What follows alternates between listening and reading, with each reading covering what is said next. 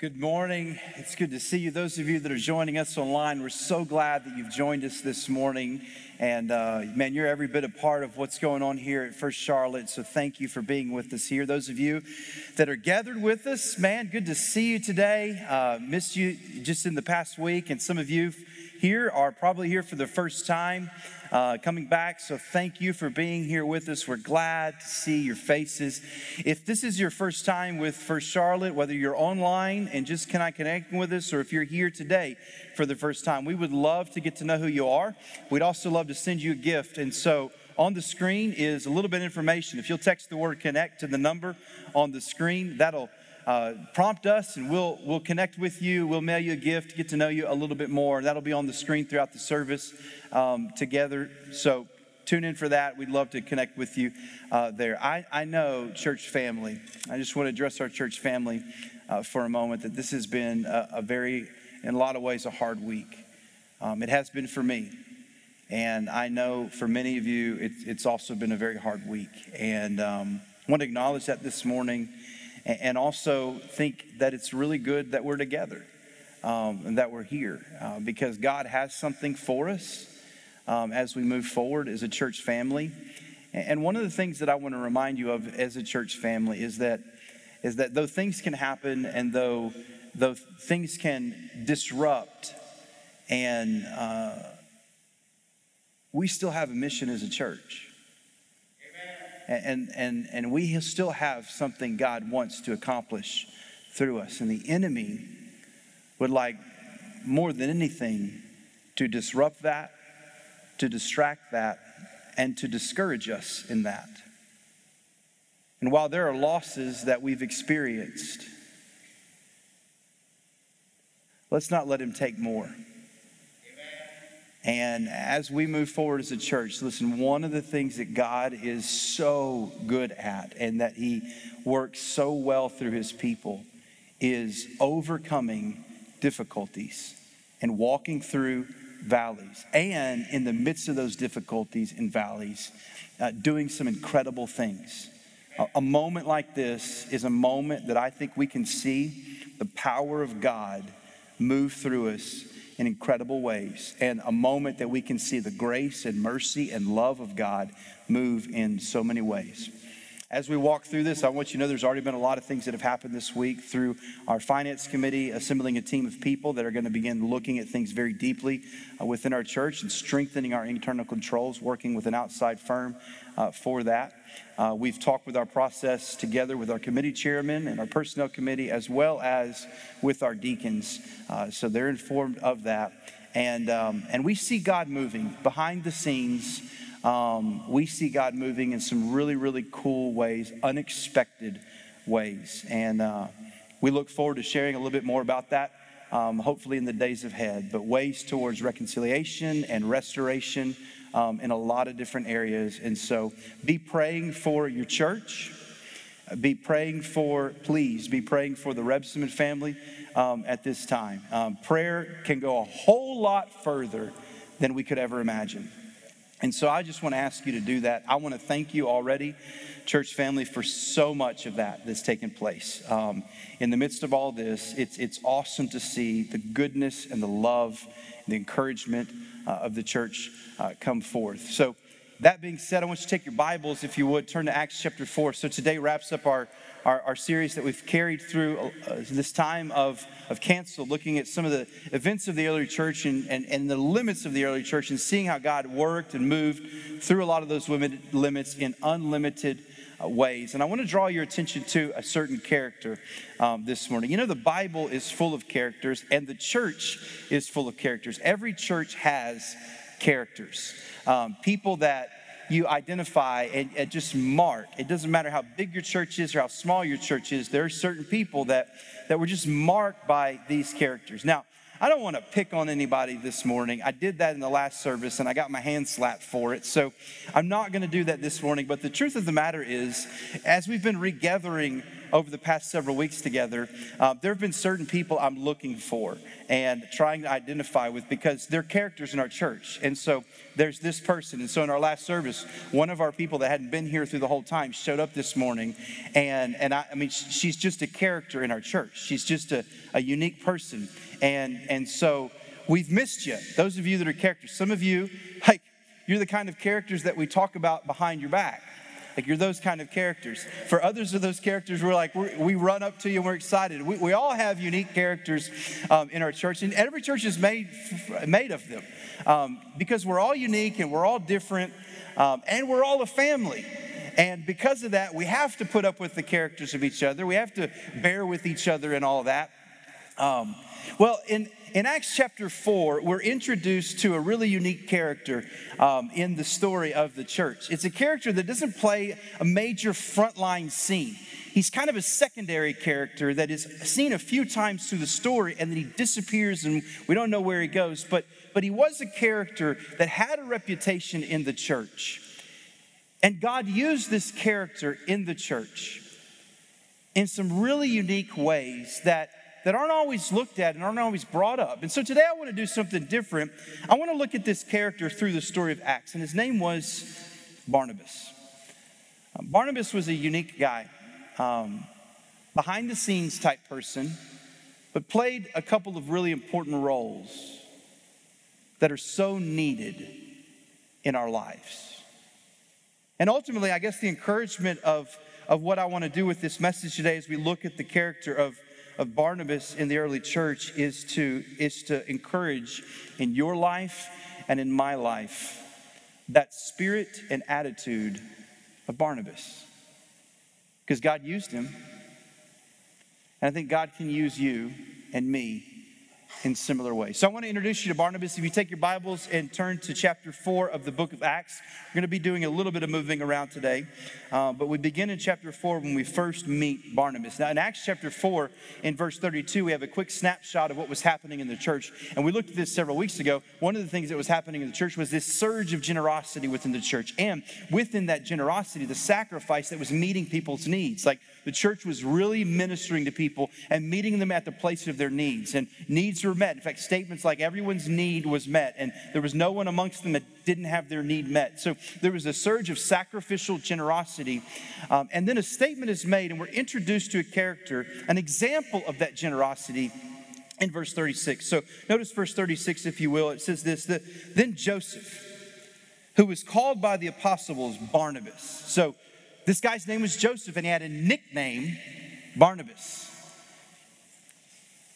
It's sort of like if, if your name is John and we call you Knucklehead or something like that. So it's a nickname. It was kind of a character trait, something about this person that that warranted the nickname. So something he was doing, something he was that that got him this nickname Barnabas. And what's the big deal about that nickname? Well, look at the very next few words, it explains us what it was. It says, which means son of encouragement. One of the first things we notice about Barnabas as we're introduced to him is that apparently he had a reputation for encouragement. He was an encourager. And then it tells us a little about the first thing that we see him doing. A Levite, a native of Cyprus, sold a field that belonged to him and brought the money and laid, the, laid it at the apostles' feet. So Barnabas also was likely a pretty wealthy man. Um, and in his generosity, the Lord pressed upon him to sell a piece of property that he owned and to take the proceeds of that piece of property and bring it to the church. Uh, so that the church could continue the work of the gospel and continue to meet the needs of those whom were they who they were meeting. The thing I want to focus on is this nickname Barnabas, which means son of encouragement. The word encouragement here is the Greek word paraclete. And what that word means, it's a, it's a, it's a combo word, two words put together, that means to come alongside or, or to push along, to pull along. The picture and the idea of a paraclete of a, is a person that, that comes alongside to help a person, to, to, to lift a person up and to, to pull a person along with something whether it's grabbing them by the arm or whether it's picking them up. This was a person that comes alongside to be an assistant to help a person to where they're going and what they're doing and what they're trying to accomplish. The picture of an encourager is given us most clearly in the nature of who God is. In John chapter 15, Jesus is describing the fact that he's going to have to go back to heaven and he's going to ascend, but he's going to send the Holy Spirit. And in John chapter 15, Jesus describes the Holy Spirit as this when the Helper comes. That word helper that Jesus used is the same word that's used to describe Barnabas right here, paraclete.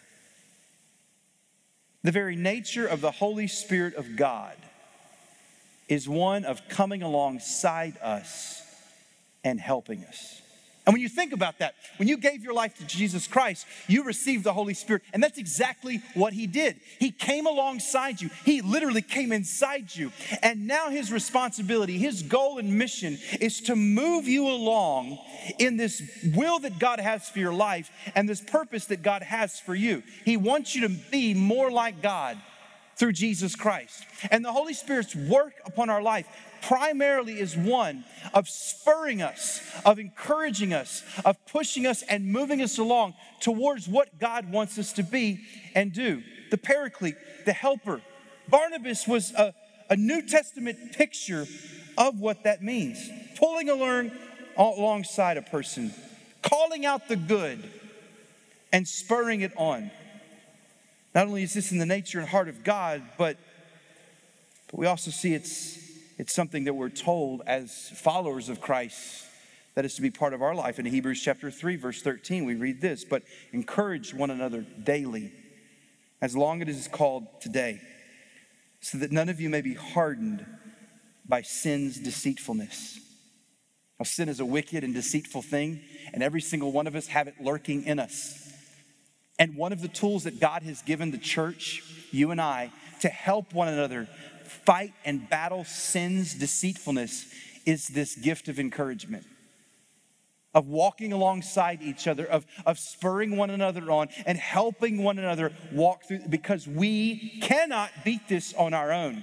And so we need to be encouragers. Part of the ministry of the church is to be one where we daily walk with each other and encourage. Hebrews chapter 10, verse 25, we read this Let us not give up meeting together meaning we ought, to, we ought to gather as a church. This is where we typically look to why it's important that you plug into church and that you're part of a church and that you regularly gather with your church. And then he says this, as some are in the habit of doing, but let us encourage one another all the more as you see the day coming. The reason that we are to get together as a church, the reason why we opened our doors this morning and why we're online this morning is because you need encouragement.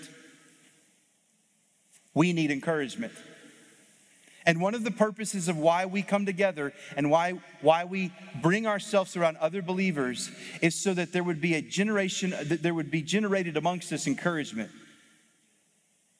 That we'd spur one another, that we'd come alongside each other to move us along in what God wants to do in our lives. That's the main point to be a place of encouragement, that you come to this building, that you walk in this place, and you're around these people and you're encouraged. That's what God wants to do amongst us. Yet I wonder how absent that is sometimes. How often you come to around the body of believers and, and you don't leave with that sense of encouragement. The burden is upon each and every one of us to be that. Listen to another passage of scripture. Paul speaks of this in Romans chapter 5, 15, verse 5, where he speaks of it being a characteristic of God. May the God who gives endurance and encouragement give you a spirit of unity amongst yourselves as followers of Christ Jesus. Part of the heart of God is to come alongside us and to spur us, to bring us along and no clearer picture has he ever given of us. The way that that is enabled for us is that he literally came alongside of us in the form of his son Jesus Christ, and he walked with us, and he took upon himself our sin and took that to the cross, and now in turn leaves the Holy Spirit to dwell in us, to encourage us and push us along. One of the reasons why we, I think we, we so misunderstand what the Holy Spirit is and who the Holy Spirit is and what his role is in our life is because we don't understand encouragement. We understand conviction, which is another role of the Holy Spirit. We understand correction, which is certainly another role of the Holy Spirit. But that's not all he came to do.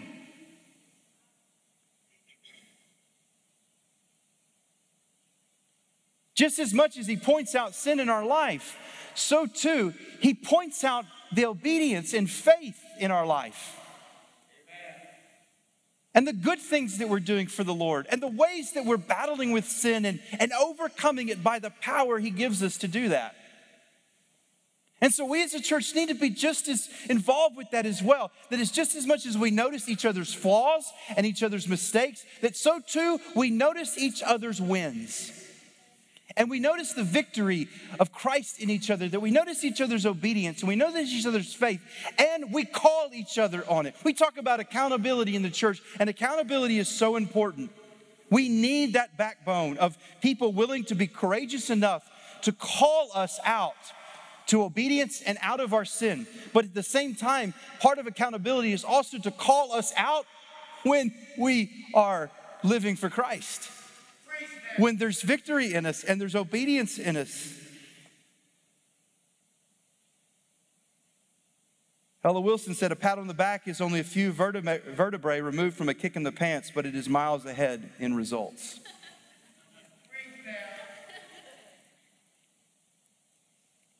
Jean Nidetch was a homemaker living in New York City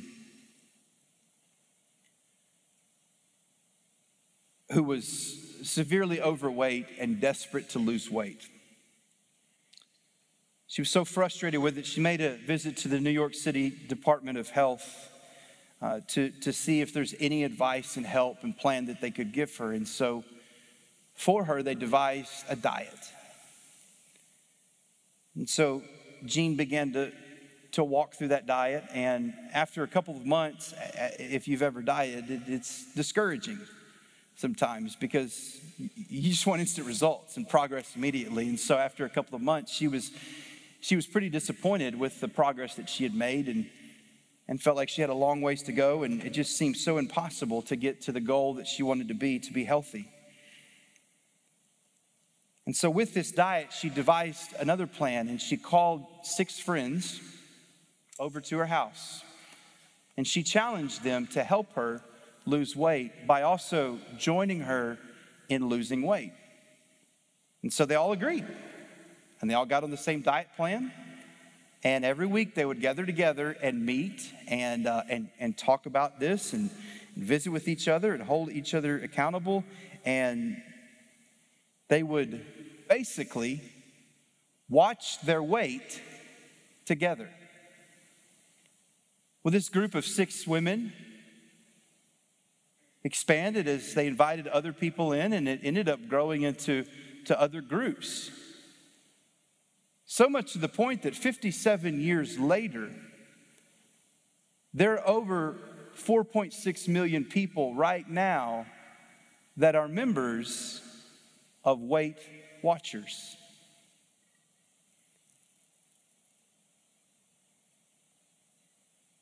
Nidetch, Jean, was able to devise a plan that helped people lose weight. And when asked how she did that, she tells a story. And she says this When I was a teenager, I used to cross a park where I saw mothers gossiping while toddlers sat on their swings with no one to push them. So I would come up and I would I'd give them a push. You know what happens when you push a kid on a swing? Pretty soon, he's pumping his legs. And before long, he's swinging on his own and doing it himself. And she said, That's what my role in life is. I'm just there to give others a push. William Arthur Ward says, Flatter me and I may not believe you, criticize me and I may not like you, ignore me and I may not forgive you, but encourage me and I will not forget you. People need encouragement. Yes, they need correction. That is okay. But moving and pushing people along and affirming people is vitally important to the work of the church. That we believe in people and we believe in the Jesus that is in people. And that we believe that God can do something through anyone. You and I have the responsibility to be people that push each other along, that we look out for those moments and those opportunities to speak in and to say something. It's as simple as this. This is a simple, practical tool. When you see something that a person does that is a display of obedience or faith or kindness or love or any of the fruits of the spirits, say something. Just say something to them. Hey, that was that was cool that you did that. That was kind of you. That was loving of you. I mean, listen, people need that encouragement. That encourages them that, that, that God's using it, that it was a good thing, that people recognized it, that, that, that it, it spurs them along in that. We need to be people that, that just as much as we notice the flaws in each other, we celebrate the good in each other and the things God is doing in each other. Listen, you can listen, we can even start really basic. We can be as superficial as you want to, surface lover as you want to. If you think somebody has a nice haircut, tell them. If you like their shoes, tell them. That's a nice shirt you have on. It's a nice smile you have on. Or they like the crack in your teeth. I mean, just something. This world needs it. The church is commanded to do it. And we see that taking place in this person, Barnabas. But it wasn't just the words he used, he put those words into action. And so we fast forward in the story of Acts. We, we see this man, this son of encouragement, this guy who had the nickname encourager within the church, kind of disappears in Acts chapter 5. And the story goes on, and we find him again at a really crucial point as the story of Acts begins to shift. In Acts chapter 9, something pretty drastic happens. One of the greatest enemies the church had known to that day is saved. A man by the name of Saul is saved. You know the story. He's on the road of Damascus. Jesus appears to him, calls him out, and immediately he's blinded. And in his blindness, his eyes are opened spiritually, and he gives his faith to Christ. He trusts in Jesus Christ. And then there's this process of development that goes on with the Apostle Paul as he's growing in Christ. And in chapter 9, as the story goes on, Paul hits a roadblock in his early journey of faith. And the roadblock was he comes to Jerusalem where the hub of the church was the, the, the, disciples, the apostles, the leaders of the church. And you can understand this somewhat. He wants to meet with them. And, and likely this young believer, Saul, wants to meet with them because he wants to be encouraged. He wants to apologize, likely. Maybe he wants to say, I'm sorry for all the things I've done in the past. I want to tell you that I'm a changed man, that God's gotten a hold of my life through Jesus. And, and, and I'm joining forces with you and I'm sharing the gospel with people. And, and here's what God's doing thus far. But the apostles are, are terrified. And you can understand that likely thinking that what this guy saw was what it could be. Maybe, maybe skeptical of it. Maybe they would be willing, but, but they're skeptical that it's likely that this guy Saul is just simply a wolf in sheep's clothing. That he's, he's basically created this, this scene of him being saved and him converting to Christianity. And what he's going to do is infiltrate the ranks and rat everyone out that he's going to be a bug in this and that he's going to begin telling everybody. And from the inside, he's going to rip them up and he's going to basically tell everyone who they are and what's going on and try to get them down, take it down from the top up, top down. And so he approaches them. And it tells us in verse 26 of Acts chapter 9 that they did not believe him, that he was a disciple, that they were afraid of him. But then in verse 27, we see this name again. But Barnabas took him and brought him to the apostles and declared to them how on the road he had seen the Lord who spoke to him and how at Damascus he preached boldly in the name of Jesus. Barnabas went from being an encourager to being an advocate. And he took a risk on Paul, who at the time was Saul.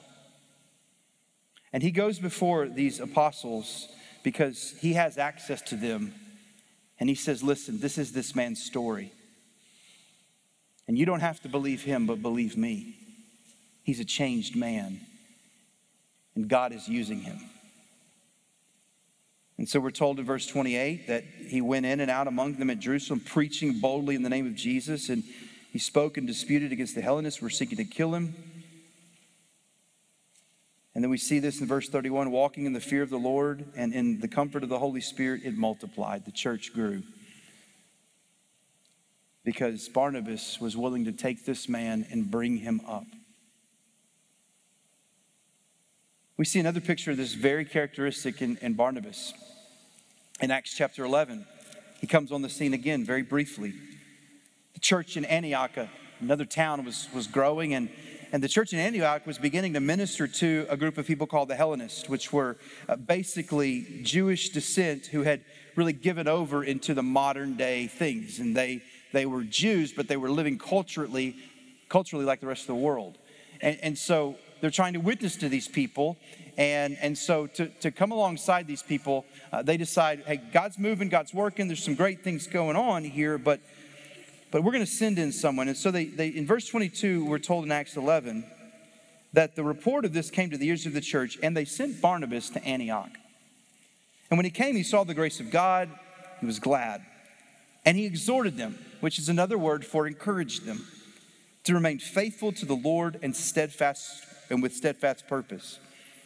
For he was a good man, full of the Holy Spirit and of faith, and a great many people were added to the Lord. So Barnabas also went to Tarsus to look for Saul, and he brought him with him. He found him and he brought him to Antioch, and a whole year they met together with the church and taught a great many people. And so here you see it again. In fact, you see it on multiple levels. He's already brought up the Apostle Paul to his level and, and introduced him and given him a platform to share the gospel. And now he goes to Antioch and he encourages this young church and, and teaches them and spurs along their faith. And, and, and God begins to work and move amongst them, and they begin to become more evangelistic, and more people being saved, and more great things are happening in this. And so he takes a pause real quick. He travels to Tarsus. He looks for this guy, Saul, that he's discipled and brought up with him, and now he brings him to the work. And the two of them together stay there for over a year, working together, ministering together to this church. Well, that's a cool story, but there's actually some really big significances to this. Look at the last sentence in verse 26. And in Antioch, the disciples were first called Christians.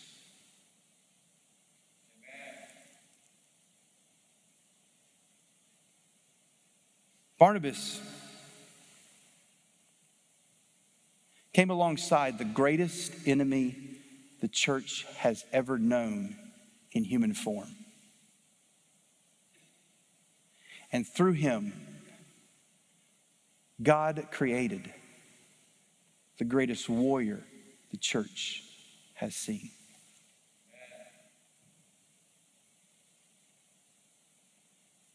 Through the ministry of Barnabas, we got our name. Because up until this point in time, this group of people were just, there was a bunch of names that they were called. They didn't really know what to call themselves, and they didn't really know what, to, what, what the world was going to call them. Some people called them people of the way, some people called them uh, this sect of Judaism.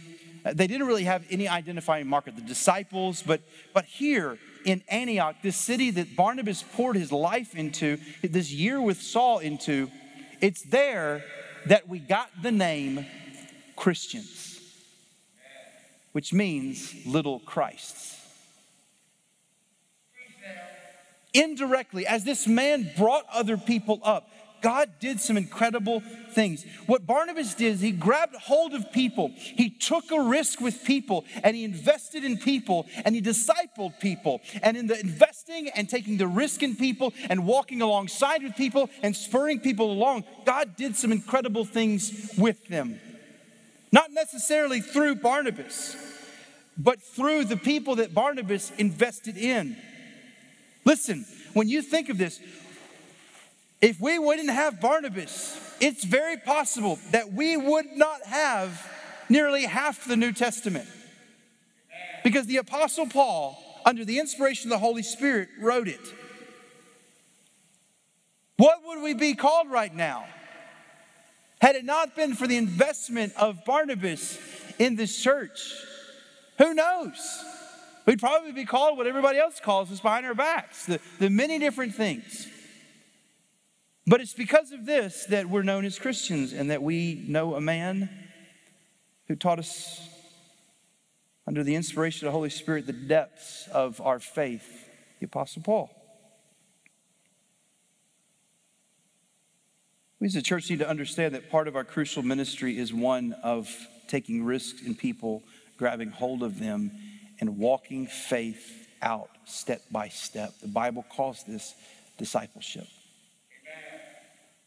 making followers of Jesus Christ, discipleship. And it's not easy, and it takes a long time. And to be honest with you, it's never been harder than it is today. Because in our culture, in our world, we're less Christianized than ever before. The generation that God has set all around our church in the millennial generation is the most unreached and lost generation the world's ever known, or America's ever known, with less than 4% being Bible believing Christians. The majority of whom are, have no idea what this book says, are biblically illiterate, have a lot of questions, a lot of skepticism, have a lot of issues. They weren't raised in church, many of them.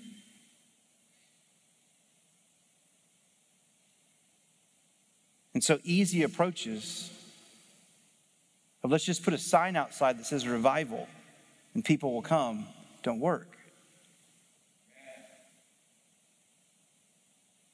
Requires us going to them, caring and loving and investing and encouraging and walking a long road. The Holy Spirit of God uses to open their eyes and make them into followers of Jesus. We must bring people up to our level. And that's this same person that was involved in this later wrote in Ephesians chapter 4, verse 12. Paul writes this to equip the saints for the work of the ministry, for building up the body of Christ, until we all attain unity of the faith and of the knowledge of the Son of God, to mature manhood, to the measure of the stature of the fullness of Christ, so that we may no longer be tossed, children tossed to and fro by the waves and carried about by every wind of doctrine, by human cunning and craftiness in deceitful schemes.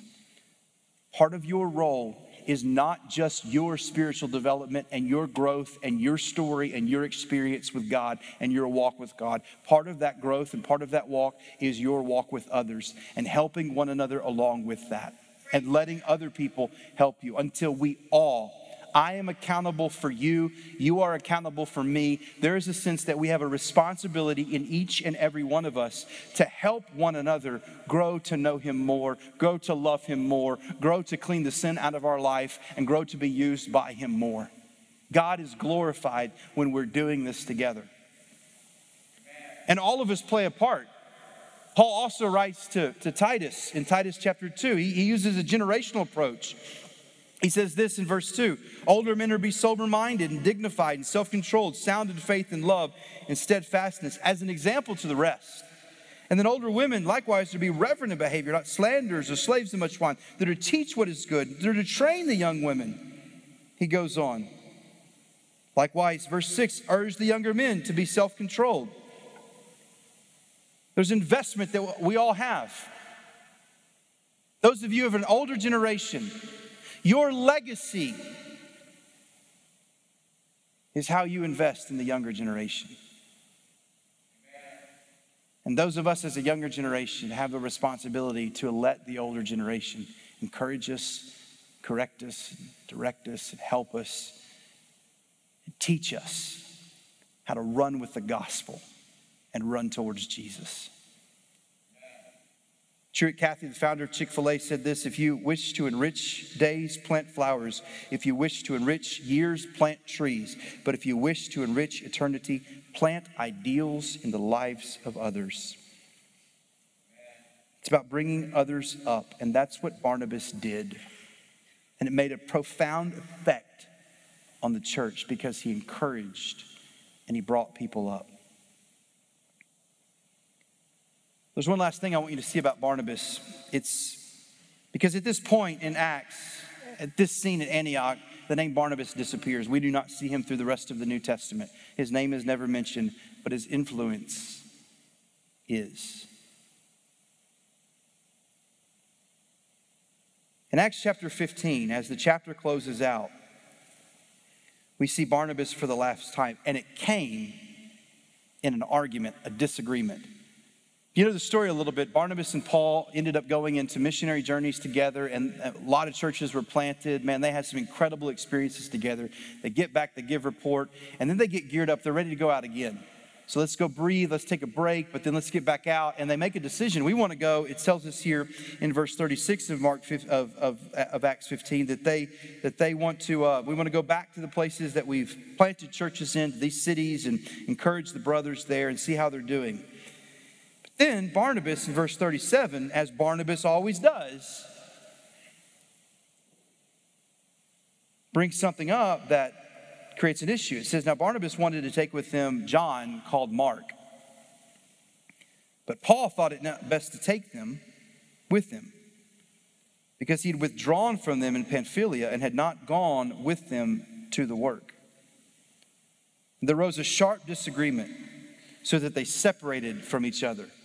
And this is, this is a unique story. Barnabas had likely a relative, it was probably like a nephew or something like that, that he wanted to bring, that he went on the first missionary journey, and somewhere along the way, we don't really know what happened here, whether it was fear or whether it was a or whether he got homesick and missed his mommy, we're not really sure. But it got pretty tough on this first missionary journey together, and Mark, or John Mark, bailed. He just disappeared one day. He goes AWOL. And they keep going on, they continue to do ministry, and now Barnabas wants to give him another chance. And Paul says, No, no. We tried that and it didn't work. Besides, what we're about to do, it's only it's not for the faint of heart. Like we're going into the war zone here, man. We, we don't need sissies. We don't need cowards. We don't need weaklings. And I'm sorry, Barnabas, we are not taking John Mark. And Barnabas said, Well, yes, we are. I don't know what Barnabas said to him. I don't know the content of the disagreement. All we know, it was sharp. I mean, they had a brawl. I don't know that they exchanged fists. I think they're brothers in Christ and good Christians. Can't imagine Paul doing that. But, but they had this sharp disagreement, so sharp that they could not agree. And they decide the best thing for the kingdom of God is for us to separate. So you go and you take your little man, John Mark, and y'all go on your little cute little missionary journey amongst the daisies and the roses, and we're going out to the ends of the earth. And so that's exactly what happens. I don't know that it happened that way. It's a little liberty there. But Paul picks out Silas and he builds a new team. And the story goes on, and the rest of the book of Acts is about Paul and his team. Silas, and then Timothy joins, and Luke, the, the writer of this gospel, uh, of this book, joins them. And there's this cohort of men that go and they plant churches, and, and it leads all the way to Paul's arrest, which leads him all the way to Rome. It's just an incredible story that takes on the rest of the narrative. And, and Barnabas is off the scene, he's never mentioned again. I mean, at that moment, he chose that he would no longer have a page and his name mentioned in the heroes of the early church. It was all Paul at that point. What things did he miss out on? What happened after the fact? We don't really know, but I, I do. We do know this that the influence of Barnabas did not disappear.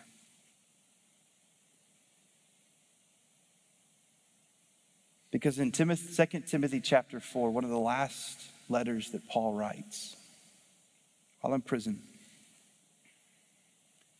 he says to Timothy, who's traveled many, many miles to him, with him, in verse 11, he said, Hey, Luke, he's the only one with me right now. Will you get Mark and bring him to me? For he is very useful to me for ministry.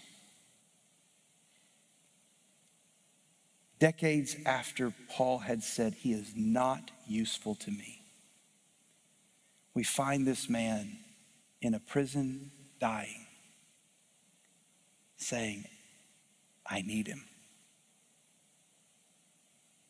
somewhere along the way, Barnabas did the same thing he did for Paul and he did for Antioch and he did for so many other people. He chose the weak over the strong to spur them towards strength in the Lord. In fact, and Paul writes in one other letter to a friend named Philemon, his address, he says this in verse 23 Epaphras is my fellow prisoner in Christ. He sends greetings, and so do Mark, Demas, and Luke, my fellow workers. This man remains with Paul the rest of the way. To our best understanding, most scholars believe that this man, Mark, John Mark, is the writer of the Gospel of Mark, which was the first gospel many believe to be written. He was the first one that put pen to paper that describe the life and work of Jesus Christ.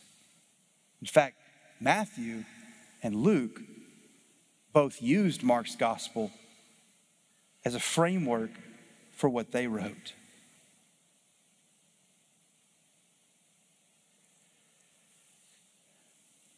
Barnabas is a great picture of this that I need to be reminded in my life, and I think you do too. No matter who you are, God is not done with you.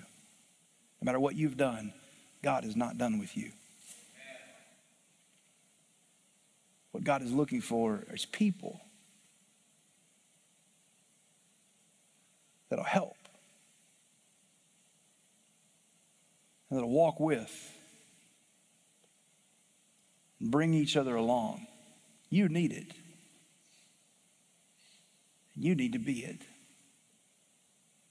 All around us, there are people who are so far from God, who have made mistakes, who don't look like us, dress like us, talk like us, don't understand things like us, probably don't vote like many of us. And it's not our job to make them us, it's our job to go to them where they are and walk with them. God works greatest in brokenness, and He has a really good job of taking weakness and making it strong. And He wants to use people like you with that heart of a Barnabas that'll go the distance, that'll call out the good as they correct the bad. Encourage someone. Let's pray.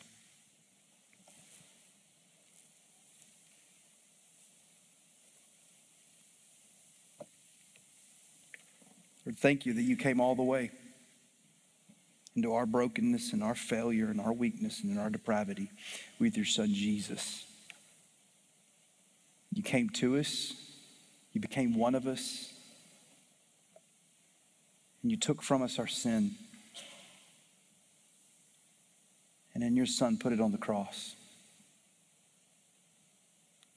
Help us to practice that ministry, to walk that ministry. Of the many things that people would say about our church and about us as believers, Lord, may they see us as a group of people that, that encourage and that are willing to meet people at the darkest, lowest, ugliest parts of their life and walk with them.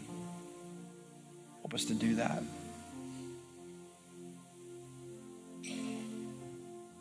Help us to, to have your eyes of righteousness that notice righteousness, encourage righteousness in each other, and spur that on with one another. For so long, the church has been, been known for what we don't like and what we're against. And certainly, Lord, you're against things, and so we're against things. But Lord, you're also a God of encouragement. And so help us also to be those people whose encouragement, whose love and kindness and compassion and care is just as loud and even more so real than the other things. I thank you that people have come alongside us and helped us with that. They've put up with us, they've forgiven us, and they've encouraged us, and they've pulled us up, and they've given us opportunities, and they've spoken for us, they've corrected us. May we be a church that does that, even for the next generation. In Jesus' name we pray. Amen.